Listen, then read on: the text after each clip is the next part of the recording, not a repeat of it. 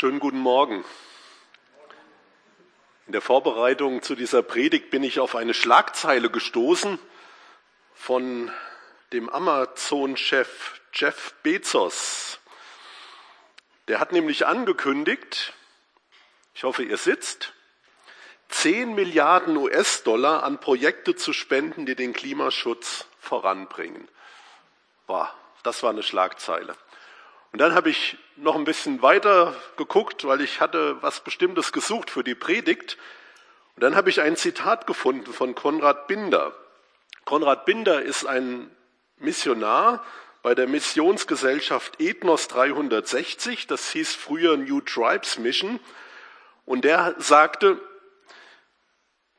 die Verbreitung des Evangeliums oder die Verbreitung der guten Botschaft von Jesus Christus ist das Einzige, für das es sich zu leben lohnt. Ich finde, allein diese Aussage, dieser Satz ist schon eine Predigt für sich, oder? Das ist, langt eigentlich schon heute. Und ihr wundert euch, warum sage ich euch einmal das eine und dann einmal diese Schlagzeile und einmal dieses Zitat. Ich werde im Laufe der Predigt wohl nochmal darauf zurückkommen. Wir sind im achten Kapitel des Lukas-Evangeliums angekommen werden heute die Verse 1 bis 3 miteinander betrachten. Und wie gesagt, ich werde im Verlauf der Predigt auf dieses Zitat und auf diese Schlagzeile noch einmal zu sprechen kommen. Ihr könnt aufschlagen, Lukas Kapitel 8, die Verse 1 bis 3.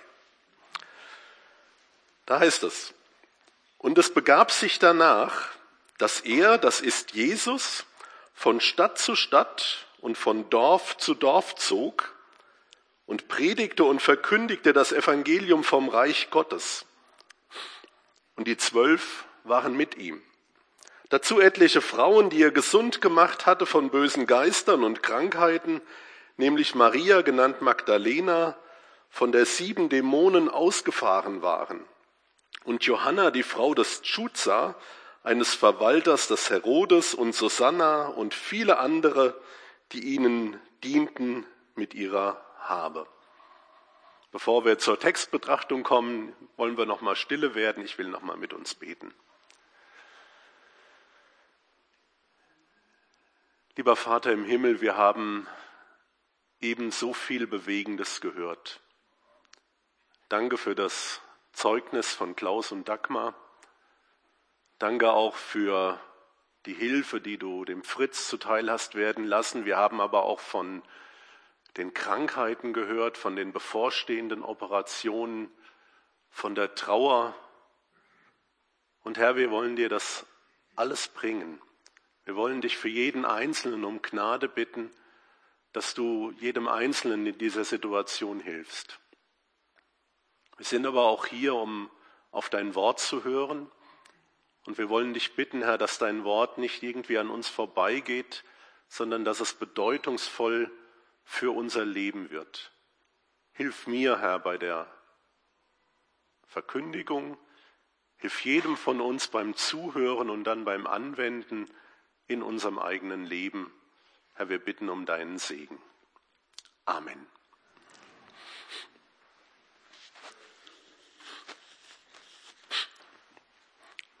Ich habe heute nur drei Verse. Und dann könnt ihr euch denken, das gibt eine Kurzpredigt. Wisst ihr, was eine Kurzpredigt ist? Ich war mal in der Schule, ist schon ganz lange her, und da hatten wir mal Kurzgeschichten durchgenommen. Und die erste Kurzgeschichte, die wir durchgenommen hatten, war unheimlich lange. Und ich habe damals nicht verstanden, dass eine Kurzgeschichte nicht kurz ist, sondern dass eine Kurzgeschichte ein offenes Ende hat. Also macht euch keine Hoffnung, dass ihr mit den drei Versen eine kurze Predigt habt, vielleicht eher eine Predigt, die ein offenes Ende hat. Bei der Betrachtung sind wir, wie gesagt, im achten Kapitel des Lukas-Evangeliums angekommen. Und diese drei Verse nutzt Lukas zum einen als Zusammenfassung des bisher Geschehenen und als Überleitung und Ausblick für das, was noch kommt. Ich habe den Text in zwei Teile aufgeteilt. Der erste Teil ist der größte Teil von Vers 1 und ich habe diesen Teil überschrieben mit die Mission Jesu. Da heißt es, und es begab sich danach, dass er, also Jesus, von Stadt zu Stadt und von Dorf zu Dorf zog und predigte und verkündigte das Evangelium von Reich Gottes. Mit dieser Zusammenfassung erinnert Lukas an die große Mission Jesu. Der Herr Jesus hatte eine Mission. Er hatte einen Auftrag. Er hatte einen Lebensinhalt, für den er lebte und für den er schließlich sogar starb. Und nachdem Lukas in den letzten Kapiteln von einigen Menschen gesprochen oder geschrieben hatte, die dem Herrn Jesus begegneten, die auf die Botschaft des Evangeliums auch reagierten, so kommt er nun wieder zusammenfassend auf diese Mission zu sprechen. Und in diesem Vers sehen wir drei Dinge. Wir sehen einmal die Art seiner Mission, zum Zweiten den Inhalt seiner Mission und drittens den Ort seiner Mission. Beginnen wir mit der Art der Mission Jesu.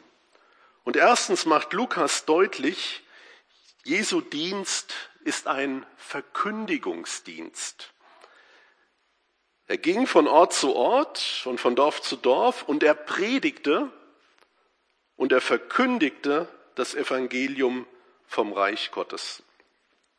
Also Lukas macht deutlich, Jesus predigt, er verkündigt, er ist ein Botschafter, ein Prediger, ein Prophet, ein Mann mit einer Botschaft. Natürlich hat Jesus nicht nur gepredigt. Und wenn wir zurückblicken, dann sind die Evangelien voll von Wundertaten und von großen Dingen, die der Herr Jesus getan hat. Gerade wenn wir uns zurückerinnern an das letzte Kapitel, da war diese Krankenheilung eines Sklaven vom Hauptmann vom Kapernaum. Und dann ging er weiter, der Herr Jesus, nach Nain und weckte dort einen Toten auf. Das waren ja schon beeindruckende Dinge. Aber Lukas sagt, Schau mal, das ist nicht die Hauptaufgabe von Jesus. Jesus war nicht in erster Linie ein Wundertäter oder ein Wunderheiler, sondern Jesus Auftrag war der eines Verkündigers. Er kam mit einer Botschaft. Und wir haben viel davon gelesen. Jesus hat Dämonen ausgetrieben. Jesus hat Kranke geheilt. Jesus hat Wundertaten vollbracht. Aber diese Wunder und diese großen Taten bestätigten seine Verkündigung und machten deutlich, wer Jesus ist, nämlich dass Jesus der von Gott gesandte Retter und König ist und von Gott bestätigt wurde. Lukas beschreibt diese Verkündigungstätigkeit Jesu mit zwei Begriffen. Schau mal, was er sagt. Einmal sagt er, er predigte und dann sagt er, er verkündigte das Evangelium. Der erste Begriff predigen bedeutet so viel wie das Ausrufen einer Botschaft. Und zwar in einer Zeit, als es noch kein Internet gab und noch nicht mal Zeitungen und Fernsehen. Da mussten ja auch irgendwie die Botschaften weitergegeben werden. Und wenn dann ein König irgendeine Nachricht hatte, dann hat er Herolde, Botschafter ausgesandt und hat die in die verschiedenen Orte hingeschickt. Und die haben sich dann auf den Marktplatz gestellt, irgendjemand hat die Posaune geblasen. Und dann kamen die Leute zusammen. Und dann hat er gesagt, hört mal ihr lieben Leute, ich verkündige euch vom König zum Beispiel, äh, wir haben einen Thronfolger. Oder die Steuern werden erhöht oder irgendetwas sonst. Ne? Und so hat er die Botschaften weitergebracht. Sonst wussten ja die Leute nicht, was geschehen ist. Und genau dieses Wort eines Herolds, eines Botschafters wird hier für den Herrn Jesus gebraucht. Das ist das eine. Und dann das zweite ist das Wort evangelisieren. Das steckt, und das wird meistens damit übersetzt, er verkündigte das Evangelium. Und da steckt das Wort Evangelium natürlich drin. Evangelium ist die frohe Botschaft. Also das, was Jesus verkündigte, war eine gute Botschaft für das Volk. Er hatte etwas Positives zu berichten. Also nicht, wir müssen wieder mal die Steuern erhöhen und wir müssen äh, wieder mal irgendwas anderes machen, sondern ich habe eine gute Botschaft für euch. Und jetzt kommen wir zur Inhalte dieser Botschaft. Ja, was hat er denn eigentlich verkündigt? Was war es denn? Und schaut mal, was hier steht. Er zog von Stadt zu Stadt und von Dorf zu Dorf und predigte und verkündigte das Evangelium vom Reich Gottes. Die gute Botschaft, die Jesus verkündigte, war die gute Botschaft von dem Reich Gottes. Und wir können die Evangelien nicht lesen. Und jeder wahrscheinlich, der die Evangelien liest, dem fällt es auf, dass ständig von dem Reich Gottes die Rede ist. Lukas hat, nee, nicht Lukas, Markus hat 16 Kapitel, aber er gebraucht 13 Mal den Begriff Reich Gottes. Lukas sogar 29 Mal. Bei Matthäus ist es etwas anders. Er hat einen anderen Begriff, nämlich das Himmelreich oder das Reich der Himmel, aber er meint genau das Gleiche damit. Und das ist eine Botschaft, mit der werden wir immer wieder konfrontiert. Und deswegen ist es auch wichtig, dass wir uns mit diesem Thema ein bisschen auseinandersetzen. Und übrigens, dieses Reich Gottes war nicht nur Predigtinhalt von dem Herrn Jesus, sondern auch von anderen. Wenn wir zurückgehen zu Johannes dem Täufer, wisst ihr, was Johannes der Täufer für eine Botschaft hatte? Wir können das zum Beispiel in Matthäus 3, Vers 1 lesen. Da sagt er, tut Buße, denn das Himmelreich, also das Reich Gottes, wie es Matthäus nennt, ist nah herbeigekommen. Und als dann Jesus seinen Dienst begann, sprach er, die Zeit ist erfüllt und das Reich Gottes ist nahe herbeigekommen. Tut Buße und glaubt an das Evangelium. Und nachdem Jesus, das hatten wir vor einiger Zeit im Lukas-Evangelium gesehen, nachdem Lukas, äh, nachdem Jesus in Kapernaum einen Kranken oder die Kranken geheilt hatte, da waren die Leute so begeistert von dem Herrn Jesus. Sie haben gesagt, Jesus bleib doch hier bei uns. Wir können dich hier gut in der Dorfgemeinschaft gebrauchen, dann können wir den Arzt in Rente schicken und du kannst hier die Kranken heilen und so weiter. Und wisst ihr, was Jesus da gesagt hat? Nee, das geht nicht. Ich muss auch noch in die anderen Orte gehen. Und was muss ich da machen? Ich muss dort auch die Botschaft vom Reich Gottes verkündigen. Und wenn wir jetzt ein paar Wochen weitergehen und wir kommen in das nächste Kapitel, dann werden wir sehen, dass Jesus seine Jünger aussendet. Und was sollen denn die Jünger machen? Die Jünger haben genau die gleiche Botschaft. Sie sollen das Reich Gottes verkündigen und die Kranken heilen. Und wir sehen die Bedeutung von dem Reich Gottes in den Evangelien. Ein Thema, das uns ständig begegnet. Und dann müssen wir die Frage stellen, ja, was ist denn diese Botschaft vom Reich Gottes eigentlich? Das wollen wir uns jetzt mal in einem kleinen Exkurs anschauen. Wir gehen zurück in das Alte Testament, ganz an den Anfang oder zu dem Volk Israel. Und das Volk Israel war von Gott berufen worden, um als heiliges Volk, als abgesondertes Volk unter der Königsherrschaft Gottes zu leben. Gott wollte der König sein und sie waren sein Volk. Er ist der Herr, sie sind das Volk. Und dann irgendwann sagten die Israeliten, aber guck doch mal, unsere Nachbarvölker, die haben doch alle so wunderbare, tolle Könige, wir wollen auch so einen haben. Und dann kam es auch dazu, dass äh, auch Israel menschliche Könige bekam und anfangs lief das auch ganz gut unter den Königen David und Salomo, die beide 40 Jahre regierten, wurde aus dem Volk Israel ein stattliches und ansehnliches, ein stolzes Königreich. Aber zur Zeit Jesu war das schon viele Jahre her, weil Israel und die Könige Israels sehr schnell sich von Gott abwandten und anderen Göttern dienten, weil sie die Gebote Gottes nicht hielten ja, hat Gott Propheten gesandt, die sie erst aufgerufen haben zur Umkehr. Und als das alles nichts half, hat Gott dann die Israeliten zuerst das Nordreich durch die Assyrer erobert und später das Südreich von den Babyloniern oder durch die Babylonier ins Exil geführt. Und es folgte eine Besatzungsmacht der anderen und zur Zeit Jesu waren dann die Römer diejenigen, die das Zepter in Israel in der Hand hielten. Und gerade die Könige in Israel, aber auch das Volk, die hatten durch ihre Untreue zum Niedergang Israels beigetragen. Ich hatte es schon gesagt, anstatt Gott zu fürchten und ihm zu dienen, hatten sie andere Götter und sie missachteten die Gebote Gottes. Gott sandte damals die Propheten zu ihnen, die rufen, die riefen das Volk und die Könige zur Umkehr auf. Und als das alles nichts half, verkündigen sie das Gericht, das dann auch eintrat. Aber bei allem Gericht und bei aller Gerichtsankündigung gab es immer wieder Licht am Himmel.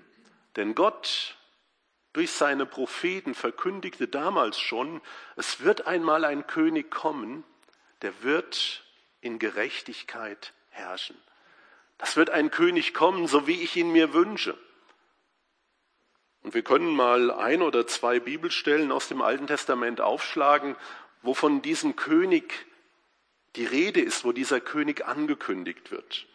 Ein ganz bekannter Vers finden wir zum Beispiel in Sacharja 9, Vers 9. Und die meisten von uns wissen, dass dieser Vers, der taucht immer wieder zu Weihnachten auf.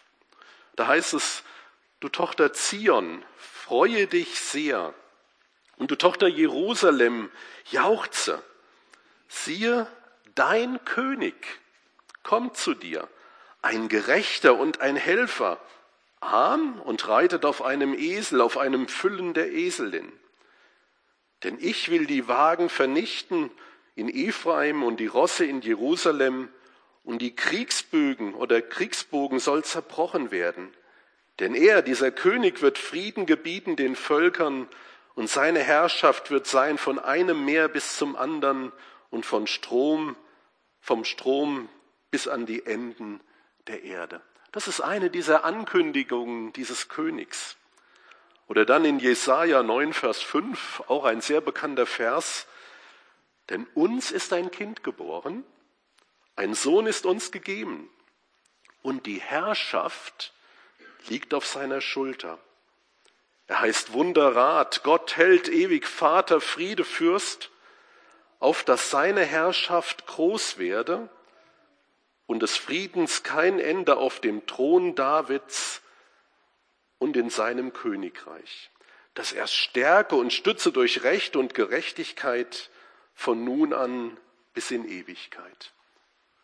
Und das verkündigten die Propheten.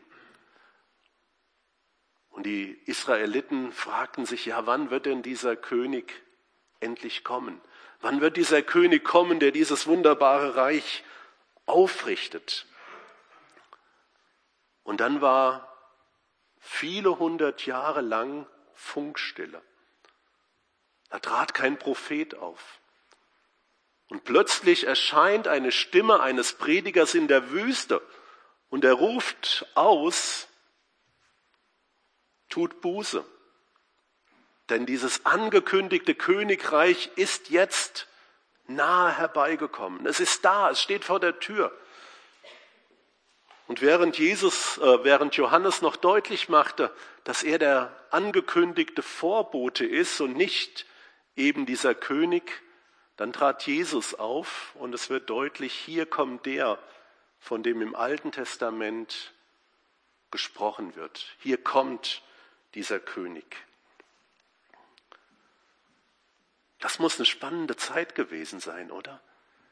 Als plötzlich die alttestamentlichen Verheißungen erfüllt werden und der König steht vor der Tür. Und das erinnert mich dann wieder, als wir hier mit dem Lukas-Evangelium angefangen haben. Dann kam dieser Engel zu Maria, der Mutter Jesu, und er hatte auch eine Botschaft. Wisst ihr noch, was er gesagt hat? Ich lese es euch mal vor. Siehe, du wirst schwanger werden und einen Sohn gebären dem sollst du den Namen Jesus geben. Der wird groß sein und Sohn des Höchsten genannt werden. Und Gott der Herr wird ihm den Thron seines Vaters David geben. Und er wird König sein über das Haus Jakob in Ewigkeit und sein Reich wird kein Ende haben. Und wir haben es schon mehrfach gesagt und ich sage das auch immer wieder, Lukas und die anderen Evangelisten haben diese Berichte geschrieben, damit jeder weiß, dass Jesus dieser angekündigte König und Retter auch ist. Und jetzt hatten damals viele Leute die Vorstellung, dass Jesus als politischer König kommt, ein König wie der König David, der seine Feinde besiegt, der die Römer aus dem Land schmeißt und dann wieder dieses wunderbare Königreich, so wie sie sich vor in Erinnerung hatten, in Israel wiederherstellt. Und dann kam es doch irgendwie anders, oder?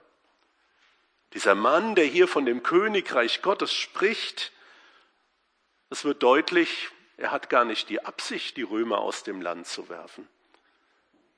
Die Römer haben ja damals ja, im, im ganzen Mittelmeerraum geherrscht und es gab keine größere Macht. Sie hatten nicht die Weltherrschaft in dem Sinne, dass sie jetzt die ganze Welt äh, beherrschten. Aber der ganze Mittelraum, Mittelmeerraum war unter der Herrschaft des römischen Reiches. Aber der Herr Jesus, er ist gekommen, um gegen den eigentlichen Weltherrscher zu siegen.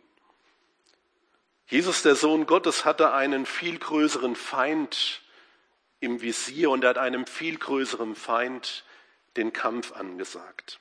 Denn es gab noch ein mächtigeres Reich, das die ganze Welt umspannte. Das Reich der Finsternis, wo der Teufel, der Satan, der Fürst, der Herrscher ist und unter dessen Herrschaft letztendlich alle Menschen standen. Und jetzt wird deutlich, Jesus ist der, der bereits im dritten Kapitel der Bibel angekündigt wurde. Der, der der Schlange den Kopf zertreten wird. Dieser starke Löwe, der den Feind besiegen wird.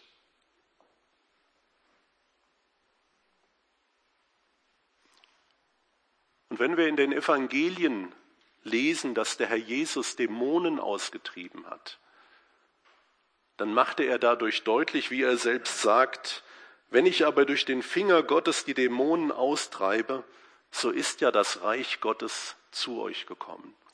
Hier ist einer, der ist stärker als der, der hier über alles herrscht. Hier ist einer, der den Feind besiegt. Und dann gibt es noch einen anderen Feind, zwei sogar. Der eine ist die Sünde, der andere der Tod. Und auch Jesus kam, um diese Feinde zu besiegen. Hätte Jesus ein Königreich gekündet, gegründet und die Menschen wären weiterhin in ihrer Sünde, dann wäre das genauso in der Katastrophe geendet wie vorher auch. Und deswegen kam Jesus als der König, der das Sündenproblem löst. Sein Weg führte ihn nicht auf den Thron nach Jerusalem, sondern er wurde am Kreuz erhöht. Dort haben sie geschrieben, König der Juden. Und dort ist er für sein Volk stellvertretend gestorben, um das Sündenproblem zu lösen. Und das war so notwendig. Denn was hätte ein König genutzt, wenn wir, wenn die Menschen weiterhin in ihrer Schuld gewesen wären? Wir wissen, Gott ist ein heiliger Gott und ein Sünder kann niemals in die Gegenwart Gottes treten. Wir brauchen das Blut Jesu, das uns reinigt von aller Sünde. Und deswegen war Jesus nicht nur der Löwe, der den Feind besiegt hat, sondern auch das Lamm, das für unsere Sünden geschlachtet wurde. Der König stirbt für sein Volk und das war von Anfang an Gottes Plan. Das war nicht, weil die Israeliten ihn plötzlich abgelehnt haben. Das war von Anfang an Gottes Plan, dass Jesus kommt, dass er Sohn Gottes Mensch wird und dass er die Schuld der Menschen sühnt. Und dann ist die Frage, aber was ist denn dann mit den Verheißungen? Wo ist denn jetzt dieser König, wenn er doch am Kreuz gestorben ist? Wo ist denn das Reich? Die Leute hatten damals auch diese Frage und Petrus gibt bei seiner Pfingstpredigt die Antwort. Da sagt er, ihr Männer, liebe Brüder, lasst mich freimütig zu euch reden von dem Erzvater David. Er ist gestorben und begraben und sein Grab ist bei uns bis auf diesen Tag. Da er nun ein Prophet war und wusste, dass Gott ihm geschworen hatte mit einem Eid, dass ein Nachkomme von ihm auf seinem Thron sitzen sollte, hat er vorausgesehen und von der Auferstehung des Christus gesagt. Er ist nicht dem Tod überlassen und sein Leib hat die Verwesung nicht gesehen. Diesen Jesus hat Gott auferweckt. Das sind wir alle Zeugen. Und da er nun durch die rechte Hand Gottes erhöht ist und empfangen hat den verheißenen Heiligen Geist vom Vater, hat er diesen ausgegossen, wie ihr seht und hört. Denn David ist nicht gen Himmel gefahren, sondern er sagt selbst im Psalm 110, Vers 1, der Herr sprach zu meinem Herrn, setze dich zu meiner Rechten, bis ich deine Feinde zum Schemel unter deine Füße lege. So wisse nun das ganze Haus Israel gewiss, dass Gott diesen Jesus, den ihr gekreuzigt habt, zum Herrn und Christus gemacht hat. Und Petrus macht deutlich, dass hier die angekündigten Verheißungen im Alten Testament durch die Auferstehung, durch die Himmelfahrt und durch Pfingsten bestätigt werden. Jesus Christus herrscht als König. Er ist der Weltenherrscher und er ist der Weltenrichter. Er wird wiederkommen zu richten die Lebenden und die Toten. Er ist der verherrlichte König. Und an manchen Stellen in der Bibel bekommen wir einen Blick gewährt in diese Herrlichkeit. Wenn wir zum Beispiel in der Offenbarung Kapitel 4 und 5 schauen, da sehen wir, wie Jesus auf dem Thron sitzt und wie die Schöpfung vor ihm niederfallen muss. Er, er ist der König. Und ich glaube, wenn wir heute das Evangelium verkündigen, dann dürfen wir uns nicht darauf beschränken, dass Jesus der Retter ist. Das ist meine Lieblingsbotschaft. Jesus ist der Retter. Aber Jesus ist auch der König und Jesus ist auch der Richter. Jesus wird wiederkommen, die Welt zu richten. Und jeder, der nicht zu dem Herrn Jesus gehört, jeder, der sich, ja, der, der sich von ihm abwendet, der wird auch das Gericht Jesu erfahren. Nur der, der sich zu seinen Lebzeiten oder vor der Wiederkunft Jesu mit seinen Sünden vor dem Herrn beugt, der seine Schuld bekennt, der darf auch wissen, ich habe Vergebung der Sünden, ich gehöre zu Jesus. Dieser Herr Jesus ist mein König. Dann dürfen wir zu dem neuen Königreich Gottes gehören. Wir sind dann, wie Petrus sagt, ein auserwähltes Geschlecht, ein königliches Priestertum, ein heiliges Volk, ein Volk zum Eigentum, das ihr verkündigen sollt, die Wohltaten dessen, der euch berufen hat aus der Finsternis in sein wunderbares Licht. Als solche, die wir an den Herrn Jesus glauben, gehören wir zu seinem Königreich. Wir sind Himmelsbürger. Und das ist doch eine wunderbare Botschaft. Das war ein Exkurs über das Reich Gottes. Und das sollte uns helfen, das besser zu verstehen, worum es in dem Reich Gottes geht. Wenn wir das Lukas-Evangelium noch weiter studieren, dann werden wir immer wieder mit dem Reich Gottes auch konfrontiert werden. Und insbesondere die Gleichnisse oder viele Gleichnisse werden uns helfen, das Wesen des Reiches Gottes besser zu verstehen. Ich wollte an diesem Punkt mal kurz innehalten. Wir haben jetzt gesehen, Jesus ist der König, er ist der Herrscher. Und diese Botschaft wurde überall verkündigt.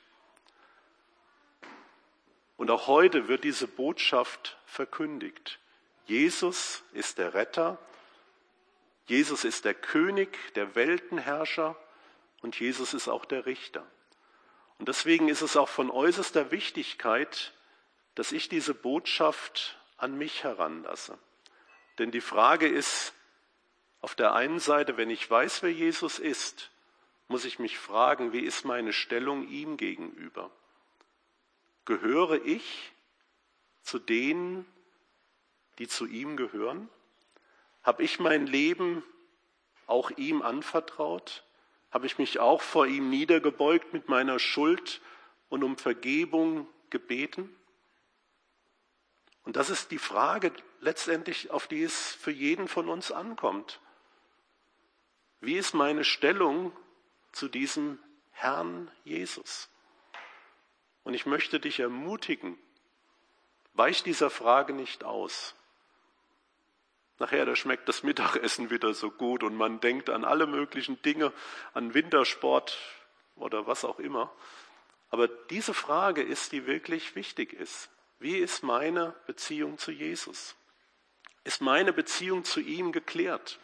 Ist dieses Evangelium auch für mich eine gute Botschaft geworden? Habe ich dadurch Vergebung der Sünden erfahren?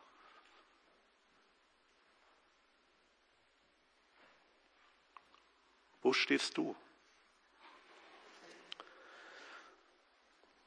Ja, schließlich wird uns dann noch der Ort der Mission Jesu gesagt. Ich hatte das schon mehrfach gelesen. Er ging von Stadt zu Stadt und von Dorf zu Dorf und er predigte und verkündigte das Evangelium vom Reich Gottes. Es geht hier um das Missionsgebiet Jesu. Wir wissen, dass er hier in Galiläa unterwegs war. Und ich finde es einfach interessant, dass Jesus sagte, ich muss von einer Stadt in die nächste gehen. Ich muss von einem Ort zum anderen gehen. Warum? Weil die Menschen sollen diese Botschaft hören. Es ist keine Botschaft für ein paar Auserwählte, sondern es ist die Botschaft für alle Welt.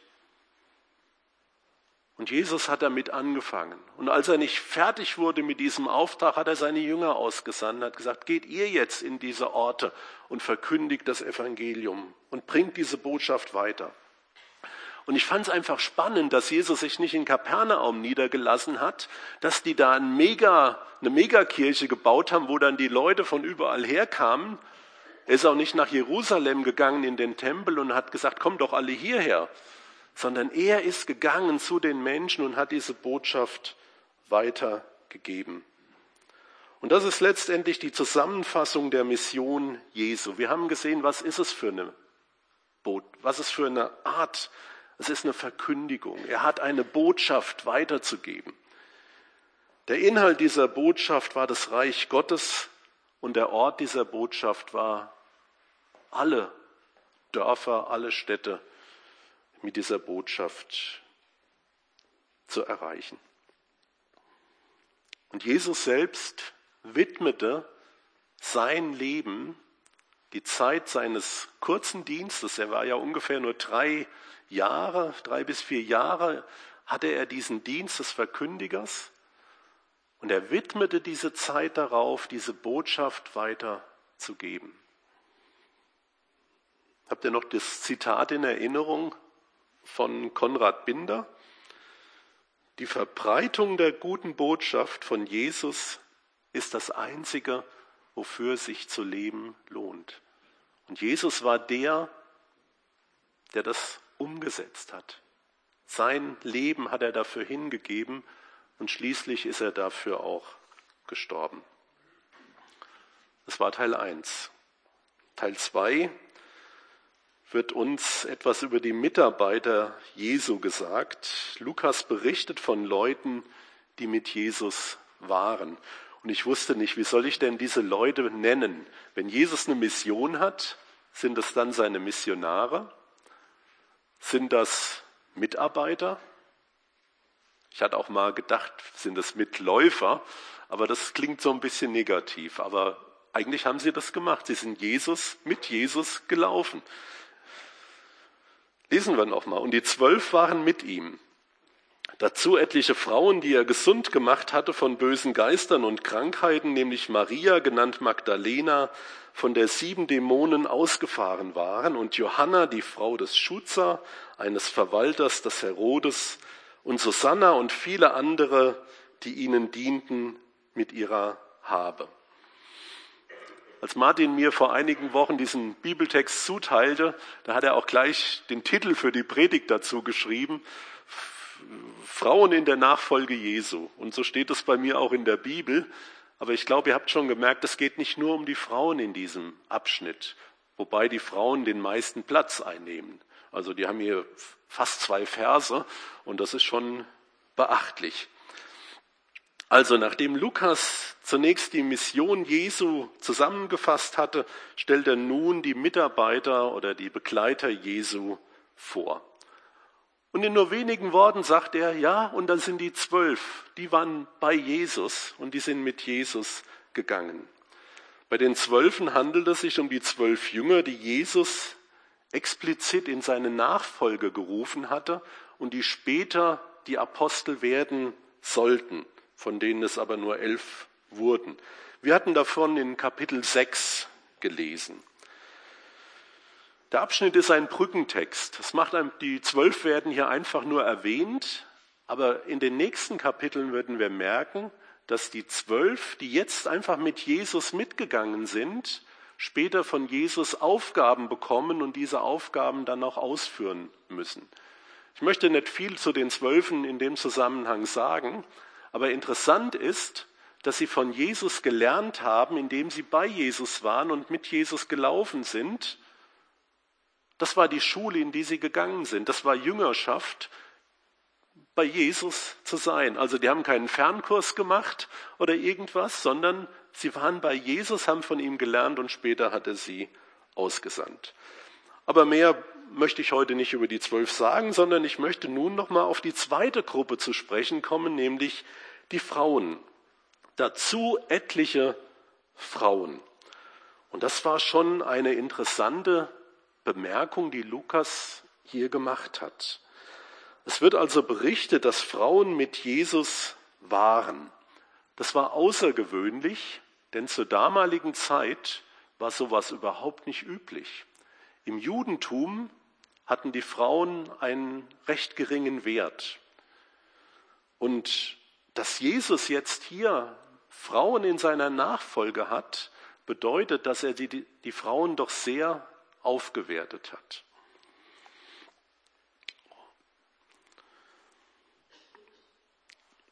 Jesus war da ganz anders als die anderen damaligen jüdischen Lehrer. Also bei, bei Jesus haben die Frauen eine sehr viel höhere Akzeptanz, als das im Judentum der Fall war. Wenn ihr die Bibel dabei habt, schlagt kurz auf Johannes Kapitel 4, Vers 27. Da berichtet Johannes von einem Gespräch Jesu mit einer Frau aus Samarien. Und dort schreibt Johannes, Jesus sprach mit dieser Frau, die Jünger waren unterwegs und kamen dann zurück. Und als die Jünger dann zurückkamen, wird hier folgende Bemerkung von Johannes gemacht. Unterdessen kamen seine Jünger und sie wunderten sich, dass Jesus mit einer Frau redete. Doch sagte niemand, was willst du oder was redest du mit ihr? Und seht ihr, an so einer Aussage sieht man schon, es war damals überhaupt nicht üblich, dass ein Lehrer mit einer Frau gesprochen hat.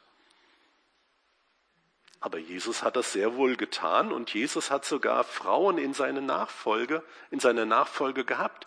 Er hat nicht nur mit ihnen geredet, er hat nicht nur mit den Ausgestoßenen geredet, mit den Sünderinnen, sondern es kamen auch Frauen direkt in seine Nachfolge, die mit ihm unterwegs waren. Übrigens, wenn wir hier von Nachfolge reden, dann bedeutet das, wirklich, dass diese Leute in den Fußtapfen Jesu gelaufen sind. Die sind Jesus wirklich hinterhergelaufen. Das bedeutete konkret, zum Beispiel für die zwölf Jünger, die haben ihre Arbeit aufgegeben. Da wurden die Fischerboote liegen gelassen und sie haben ihre Einkommensquelle damit aufgegeben und haben gesagt, ja, ich gebe das alles auf und folge jetzt dem Herrn Jesus nach. Das ist jetzt für mich, was zählt. Und auch für die Frauen war das ähnlich. Sie mussten auch ihre Familien hinter sich lassen. Ist nochmal spannend darüber nachzudenken. Aber sie haben alles aufgegeben, um Jesus nachzufolgen, um bei Jesus zu sein. Wenn wir heute von Nachfolge reden, dann heißt es vielleicht, wir lesen morgens unsere Bibel und wir gehen sonntags in den Gottesdienst. Aber hier ist Nachfolge etwas, was das ganze Leben einnimmt, in Beschlag nimmt. Das ist kein, kein Ding, was nur zeitweise ist, sondern was wirklich dauerhaft war. Okay, was erfahren wir noch über diese Frauen? Lukas berichtet, dass es sich bei diesen Frauen um solche handelt, die Jesus gesund gemacht hatte von Krankheiten und bösen Geistern. Und beispielhaft nennt er Maria, aus der sieben Dämonen ausgefahren waren. Jesus hat also diese Frau, die gebunden war von okkulten Mächten, freigemacht. Und diese Frau, Maria, hat dann Jesus, ja, ihr Leben wirklich gegeben. Sie ist Jesus nachgefolgt. Drittens berichtet Lukas, wer diese Frauen waren. Es war einmal, drei werden namentlich benannt und dann werden noch mehr einbezogen. Die erste war Maria Magdalena, von der wir eben gehört hatten. Er befreite sie von sieben Dämonen. Und Lukas erwähnt die Tatsache zwar hier, aber nirgends im, in den Evangelien finden wir sonst einen Bericht darüber. Ist euch das schon mal aufgefallen? Da wird nirgends davon berichtet. Maria Magdalena war übrigens eine der Frauen, die den Leichnam Jesu nach seiner Kreuzigung salben wollten und dem Engel begegneten, der ihnen dann sagte, was sucht ihr den Lebenden bei den Toten? Er ist nicht hier, er ist auferstanden. Und diese Maria war auch bei der Kreuzigung anwesend. Und diese Maria war es auch, der Jesus, soweit wir wissen, als erste begegnete als Auferstandener. Und diese Maria ging dann zu den Jüngern, zu den Elfen damals, und verkündigte ihnen, dass Jesus auferstanden ist. Das ist also eine ganz wichtige Person, von der wir hier hören. Und Lukas sagt, ja, die war doch schon damals dabei. Sie war die ganze Zeit dabei und sie war also sehr wichtig dann auch im späteren Verlauf des Evangeliums. Ja, dann hören wir noch von einer Johanna. Die war die Frau des Schuzer, des Verwalters von Herodes. Sie war eine angesehene Frau, sie war wohl eine reiche Frau, aber es muss wohl auch eine Frau gewesen sein, die Jesus geheilt hatte. Denn das wird uns vorher gesagt. Und auch Johanna ist eine Frau, die damals dabei war, als sie den Leichnam Jesu salben wollten. Sie taucht also später auch noch mal auf. Die dritte Frau, Susanna, wird zwar namentlich genannt, erscheint aber nur hier und dann wird gesagt, aber es gab noch viele andere, die Jesus nachfolgten und die ihnen nicht hier namentlich genannt werden. Und viertens wird dann noch berichtet, sie dienten ihnen mit ihrer Habe. Und es scheint, dass zumindest einige dieser Frauen wohlhabend waren und dass sie ihren Reichtum, ihren Wohlstand, ihr Vermögen dazu genutzt haben, dass Jesus und die anderen Jünger versorgt wurden. Und das ist soweit alles, was wir über diese Frauen in diesem Text finden. Ich habe dann überlegt, was machen wir denn jetzt mit diesem Text? Und ich hatte zwei Tendenzen und dachte, wir könnten jetzt natürlich über Nachfolge reden. Und das Thema Nachfolge ist wirklich sehr umfangreich. Ich habe mich dann darauf konzentriert und gedacht, naja, lass uns mal kurz darüber nachdenken, über diesen einen Nebensatz. Und sie dienten ihnen mit ihrer Habe. Die Frauen dienten Jesus und den anderen Jüngern mit ihrer Habe. Jesus konzentrierte sich während dieses dreijährigen Dienstes ja, auf diesen Dienst. Er ging nicht nebenher arbeiten als Zimmermann, sondern er hatte eine so wichtige Aufgabe, dass er diesen Dienst vollzeitlich ausgeübt hat. Und ebenfalls ging es den Jüngern so. Sie gingen nicht mehr ihrer Arbeit nach, sie konnten kein Geld mehr verdienen, sie haben keine Fische mehr gefangen, kein Zoll mehr eingenommen und so weiter. Sie waren darauf angewiesen, dass sie Unterstützung gefunden hatten. Und es ist hier vorbildlich, wie das hier berichtet wird, dass gerade diese Frauen es waren, die Jesus und die Jünger unterstützt haben. Und ich dachte, lass uns kurz mal darüber nachdenken, wie sinnvoll das ist. Wir alle kennen geeignete Mitarbeiter im Reich Gottes, Evangelisten, Missionare, Älteste, Jugendmitarbeiter, Prediger, Pastoren und so weiter. Und viele von denen gehen einer Arbeit nach, damit sie ihre Familie unterstützen können, damit sie für ihren Lebensunterhalt sorgen können. Und da frage ich mich, wäre es denn nicht besser, wenn diese Leute so stark unterstützt würden, wenn diese, wenn andere Menschen mit ihrer Habe ihnen dienen würden, damit sie diesen Dienst vollumfänglicher ausführen können? Das stelle ich euch als Frage und als Aufgabe darüber nachzudenken. Ich glaube sehr wohl, dass es so ist.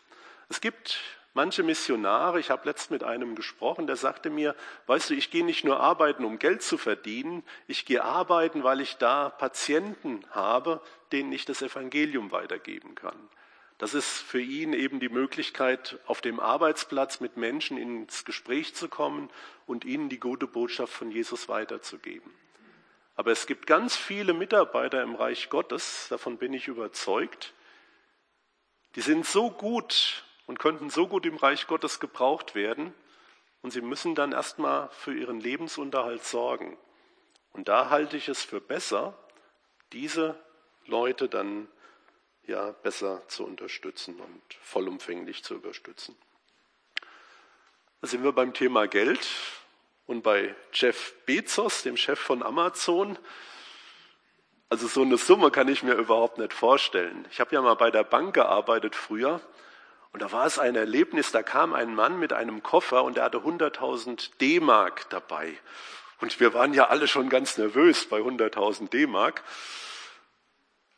Und hier ist von 10 Milliarden US-Dollar, also etwas über 9 Milliarden Euro, die Rede, die er gespendet hat. Gut, ich habe dann mal heute oder gestern geguckt, wie reich ist er denn überhaupt? Ja, sein Reichtum wird auf 124 Milliarden geschätzt und wenn er jetzt 10 Milliarden abgibt, hat er immer noch mehr als 100 Milliarden. Also er wird dadurch jetzt nicht arm. Aber es scheint ihm doch wichtig zu sein, irgendwas für das Klima zu machen, oder? Jetzt ist es nicht mein Herzensanliegen, ja, viel Geld für das Klima auszugeben. Ich weiß, wir müssen alle was dafür tun. Aber was ist mir denn wichtig? Ja, mir ist die Ausbreitung des Evangeliums wichtig. Und Jesus hat einmal gesagt, wo dein Schatz ist, wo dein Herz ist, da wird dein Schatz sein. Oder hat er gesagt, wo dein Schatz ist, da wird dein Herz sein. Aber das, was uns wichtig ist, Dafür verwenden wir Zeit und dafür verwenden wir auch Geld, oder? Wie wichtig ist uns die Ausbreitung des Evangeliums? Und da muss ich auch für mich selbst immer wieder drüber nachdenken. Ja, man gibt halt den Zehnten ne, vom Einkommen, aber ist es das, was mein Herzenanliegen ist? Die Pflicht zu tun und dann damit habe ich das soll erfüllt? Oder ist es nicht das Anliegen zu sagen, Leute, wir müssen alles tun, damit das Evangelium sich ausbreiten kann? Und da kann man ruhig auch mal ein bisschen mehr Geld geben. Ich hatte am Anfang dieses Zitat von Konrad Binder gesagt, der sagte, die Verbreitung der guten Botschaft von Jesus ist das Einzige, für das es sich zu leben lohnt. Und irgendwo stimmt das. Und ich glaube, gerade wenn ich euer Zeugnis vorhin gehört habe, wer Jesus kennengelernt hat, der hat dieses Anliegen, dass das Evangelium weitergeht, dass auch andere Menschen davon hören. Und dann werden wir unsere Zeit, unsere Kraft und auch unsere finanziellen Mittel auch damit hineingeben, oder? Das ist keine Randnotiz unseres Lebens, sondern das ist das Wichtigste, dass das Evangelium weitergeht. Ja, und wenn er sagte, die Verbreitung der guten Botschaft ist das Wichtigste, wofür es sich zu leben lohnt, dann möchte ich auch sagen, ja, dafür, das ist auch das Wichtigste, wofür es sich zu geben lohnt. Das ist etwas, das für uns doch ist, da müssen wir uns hinein investieren, dass diese Botschaft, die damals von Jesus von Ort zu Ort verkündigt wurde, dass sie auch hier und soweit es uns möglich ist in der ganzen Welt, an alle Ecken der Welt kommt. Das muss unser Anliegen sein. Und ich habe euch gesagt, das ist eine Kurzpredigt. Nicht, dass sie kurz ist, aber sie hat ein offenes Ende. Und ich möchte euch einfach auch mit diesen Gedanken ja gehen lassen, sage ich mal. Nicht einfach, damit er jetzt sagt, ja gut, wir haken das jetzt ab, sondern einfach, um darüber weiter nachzudenken. Wie wichtig ist mir die Nachfolge Jesu? Wie wichtig ist mir die Verbreitung des Evangeliums? Ist es nur etwas Nebensächliches oder ist es das, wofür ich auch lebe? Denkt darüber nach, bitte betet darüber und bitte sprecht auch darüber, beim Kaffee trinken, beim Spazierengehen oder wo auch immer. Ich denke, das sind wirklich wichtige Fragen, mit denen wir uns auseinandersetzen müssen. Und es strömt so viel auf uns hinein und wir müssen lernen, das, was wirklich wichtig ist, auch zu tun. Ich habe mir eben noch vorhin aufgeschrieben, wisst ihr noch, was wir am Monatslied gesungen haben? Habt ihr den Text noch vor Augen? Da war ein Satz, der heißt, dir gebe ich mein Leben hin. Und das lässt sich so schön wunderbar singen. Aber ich glaube, durch die Predigt müssen wir nochmal nachdenken, wie real, wie konkret ist das in meinem Leben? Und damit lasse ich euch zum Nachdenken. Wollen wir noch mal beten zusammen, ja?